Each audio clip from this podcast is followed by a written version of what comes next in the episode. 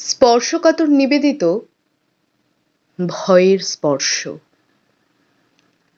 আজকের গল্প দেহ। গল্পকার কলমে শুভ। গল্প পাঠ করছে শুভ্রকমল ঘোষ। অচিন্ত্যবাবুর চরিত্রে অতনু চক্রবর্তী। ট্যাক্সির যাত্রীর চরিত্রে শুভঙ্কর মারিক। ট্যাক্সি ড্রাইভার এবং দারোয়ানের চরিত্রে শুভ্র কমল ঘোষ। অচিন্তবাবুর সকাল থেকেই আজ শরীরটা ভালো নেই। তার উপর অফিসের কাজের চাপ। আজ আবার ওভার টাইম লকডাউনে কর্মী ছাঁটাই হয়ে সবার চাপ কিছু জনের ওপর এসে পড়েছে। অচিন্তবাবুও তাদেরই একজন। এদিকে মাইনে কিন্তু যেই কে সেই। রাগে কটমট করতে করতে কাজ করতে থাকেন তিনি। বয়স হওয়ার কারণে কাজ এখন একটু ধীরেই করেন। সবাই একে একে কাজ শেষ করে অচিন্তবাবুকে বিদায় জানিয়ে বেরিয়ে যায়। অচিন্তবাবুর কাজ শেষ হতে এখনও প্রায় মিনিট পনেরো।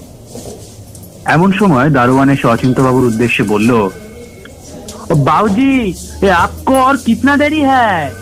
এই তো হয়ে গেছে। আর একটু দাঁড়াও আসছি। ও ঠিক হ্যায় বাবু আম নিচে খাড়া হ্যায়। হুম ঠিক আছে তুমি যাও আমি আসছি। কাজ করতে করতে প্রায় নটা বাজতে চলল। অন্য সময় হলে কোনো সমস্যাই হতো না। কিন্তু এই লকডাউনের সময় ঠিকমতো গাড়ি পাওয়া যায় না। আর এখান থেকে তার বাড়ির পথ বেশ অনেকটাই দূর। তাড়াতাড়ি করে কাজ শেষ করে ব্যাগ গুছিয়ে তাড়াহুড়ো করে নেমে দারোয়ানকে বললেন যাও যাকে কর দো দারোয়ান তার কথার কোনো ভ্রুক্ষেপই করল না। ভ্রুক্ষেপ না করে মন দিয়ে খৈনি ঘষে চলল। অচিন্তবাবু আর দেরি না করে তাড়াতাড়ি রাস্তায় এসে পৌঁছলেন। ঠিক যা ভেবেছিলেন, একটাও গাড়ি নেই। মনে মনে ভাবলেন একটু এগিয়ে মেন রোডে উঠলে গাড়ি পেতে পারেন। যেই ভাবা সেই কাজ। হাঁটতে শুরু করলেন অচিন্তবাবু। হাঁটতে হাঁটতে খেয়াল করলেন তার বুকের কষ্টটা এখন আর প্রায় নেই।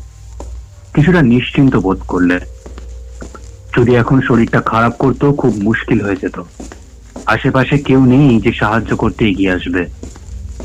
হাঁটতে হাঁটতে গলির মুখে দেখলেন একটা ট্যাক্সি দাঁড়িয়ে। একটু তাড়াতাড়ি করে হেঁটে গিয়ে ট্যাক্সি ড্রাইভারকে জিজ্ঞাসা করলেন ভাই যাবে? ট্যাক্সি ড্রাইভার শুধু হ্যাঁ সূচক ঘাড় নাড়ালো। দেরি না করে তাড়াতাড়ি গাড়িতে উঠে পড়লেন অচিন্তবাবু উঠতেই দেখলেন গাড়িতে মাঝবয়সী একজন ভদ্রলোক বসে আছেন।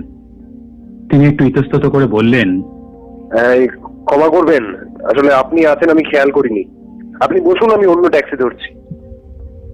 অন্য ট্যাক্সি এখন পাবেন। দেখুন। কিন্তু আপনার গন্তব্য আর আমার গন্তব্য আলাদা হলে? চিন্তা নেই আপনি যেখানেই যাবেন তাই সেখানেই আর আমিও সেখানেই যাব। ও আপনিও কালীঘাট যাবেন? মৃদু হেসে হ্যাঁ সূচক মাথা নাড়ল ভদ্রলোকটি। অচিন্তবাবু এবার আরাম করে বসে ড্রাইভারের উদ্দেশ্যে বলল চলো ভাই এবার। আর একজন আসবে? এখন আবার কে আসবে? আছে একজন। বাবা। অচিন্তবাবু মনে মনে ভাবলেন এ একসাথে সবার থেকে টাকা তুলবে। কিন্তু উপায় নেই কিছু করতেও পারবেন না কারণ রাস্তা প্রায় ফাঁকা জনমানবহীন। তাই চুপচাপ বসে রইলেন। এমন অবস্থায় একজন ষোলো সতেরো বেশি যুবতী একটু বিধ্বস্ত অবস্থায় এসে ড্রাইভারের পাশের সিটে বসলেন। অচিন্তবাবু ভালো করে দেখলেন মেয়েটিকে। অবাক হলেন। তার জামা কাপড় ছেঁড়া ফাটা কেন? এবার গাড়ি চলতে শুরু করল। অচিন্তবাবু আরাম করে হেলান দিয়ে বসে আছেন। একবার পাশের ভদ্রলোকের দিকে তাকিয়ে দুজন হাসি বিনিময় করে নিল। ভদ্রলোকটি অচিন্তবাবুর উদ্দেশ্যে জিজ্ঞেস করলেন, তা আপনি কি আর বলবেন না। এখন এত কাজের চাপ আসলে সব কর্মীদেরই তো প্রায় ছাঁটাই করে দিয়েছে। সব কাজ একাই করতে হচ্ছে। তাই একটু দেরি হয়ে গেল। আপনি? ওই কর্মী ছাটাই হয়েছে বলে। কাজকর্ম নেই তাই। ও। তা আপনি কোথায় কাজ করতেন? ওই এক বেসরকারি অফিসে সত্যি এমন দিন আসবে কেউ ভেবেছিল বলুন তো? না। কি দিন যে দেখতে হচ্ছে আর যে কতদিন এইভাবে দিনগুলো দেখতে হবে কে জানে? আর দেখতে হবে না। মানে? মানে আর এই দিন আপনাকে আর আমাকে দেখতে হবে না। কি বলছেন? ভ্যাকসিন বেরিয়ে গেল নাকি? আপনি হাসছেন কেন? মশাই ওই যে ভ্যাকসিনের কথা বললেন। হ্যাঁ তো? হ্যাঁ সেটাই তো। ওই ভ্যাকসিন আর আমাদের কি কাজে? কেন বলুন তো? কারণ আমরাই বেরিয়ে গেছি। কোথায়? মানে আমরা কোথায় বেরিয়ে গেছি? কেন? এই জগৎ ছেড়ে? মানে? মশাই আপনি তো ভীষণ মস্করা করেন। তাই আমি না আপনার কথা কিছু বুঝতে পারছি না। কেন হেয়ালি করছেন বলুন তো? ঠিক করে বলুন না কি হয়েছে। আরে আমি হেয়ালি কই করলাম। এই তো বললেন যে জগৎ ছেড়ে বেরিয়ে গেছি না কি সব বলছেন? হ্যাঁ তো বেরিয়ে গেছি। আর বেরিয়ে গেছি বলেই তো আপনি এই ট্যাক্সিটা দেখতে পেয়েছেন। এই ট্যাক্সি সবার চলার জন্য নয় শুধুমাত্র পারাপারের জন্য। ইহলোক থেকে পরলোক কি যা বলছেন আপনি? মশাই, বিশ্বাস হচ্ছে না?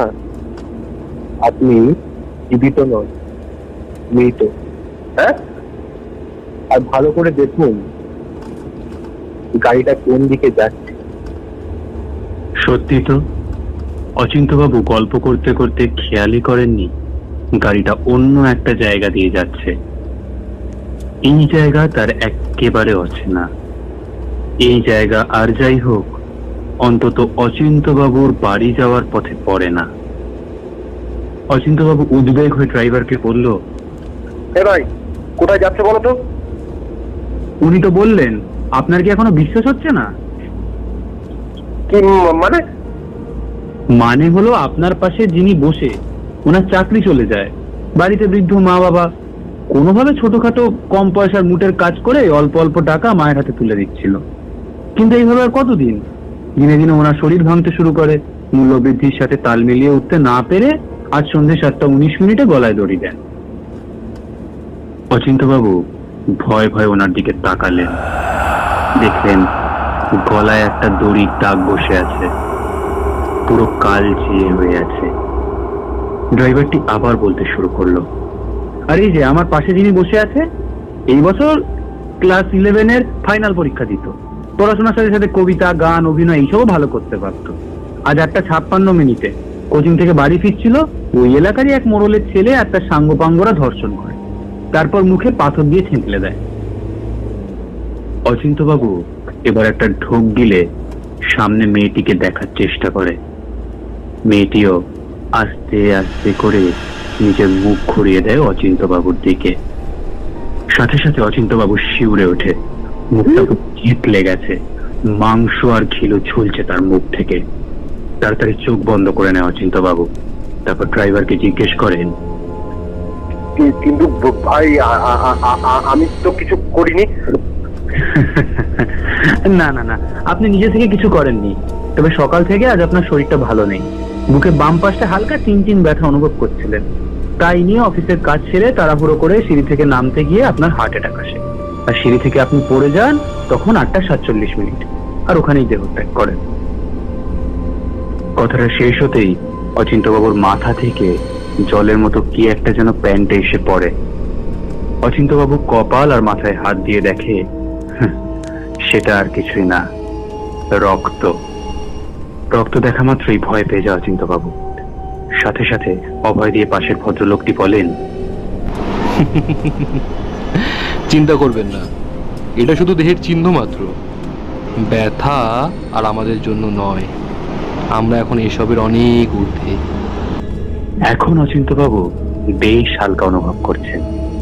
নিঃশব্দে ট্যাক্সিটা অন্ধকারের সাথে মিলিয়ে গেল। শুনছিলেন গল্প দেহ। সঞ্চালনায় সায়রিনা চক্রবর্তী। পরিচালনা এবং অলঙ্করণে শুভঙ্কর মারিক। বিশেষ সহযোগিতায় পৌশালী রায় ও দেবজ্যোতি গাঙ্গুলি। স্পর্শকাতরে পারফর্ম করতে চান? আপনার স্টোরি টেলিং অথবা পোয়েট্রি অডিও ফরম্যাটে ডিসক্রিপশনে মেল আইডিতে মেইল করুন আমাদের। নির্বাচিতদের সাথে যোগাযোগ করবে স্পর্শকাতর। এবং অবশ্যই লাইক এবং সাবস্ক্রাইব করুন। আসছে রবিবার, আসতে চলেছে ভবানীতান্ত্রিক দ্বিতীয় ভাগ। তার রহস্যময় অভিজ্ঞতার গল্প নিয়ে। সাথে থাকছে কোটি সারাউন্ডিং সাউন্ড সাথে থাকবেন, পাশে থাকবেন। ধন্যবাদ।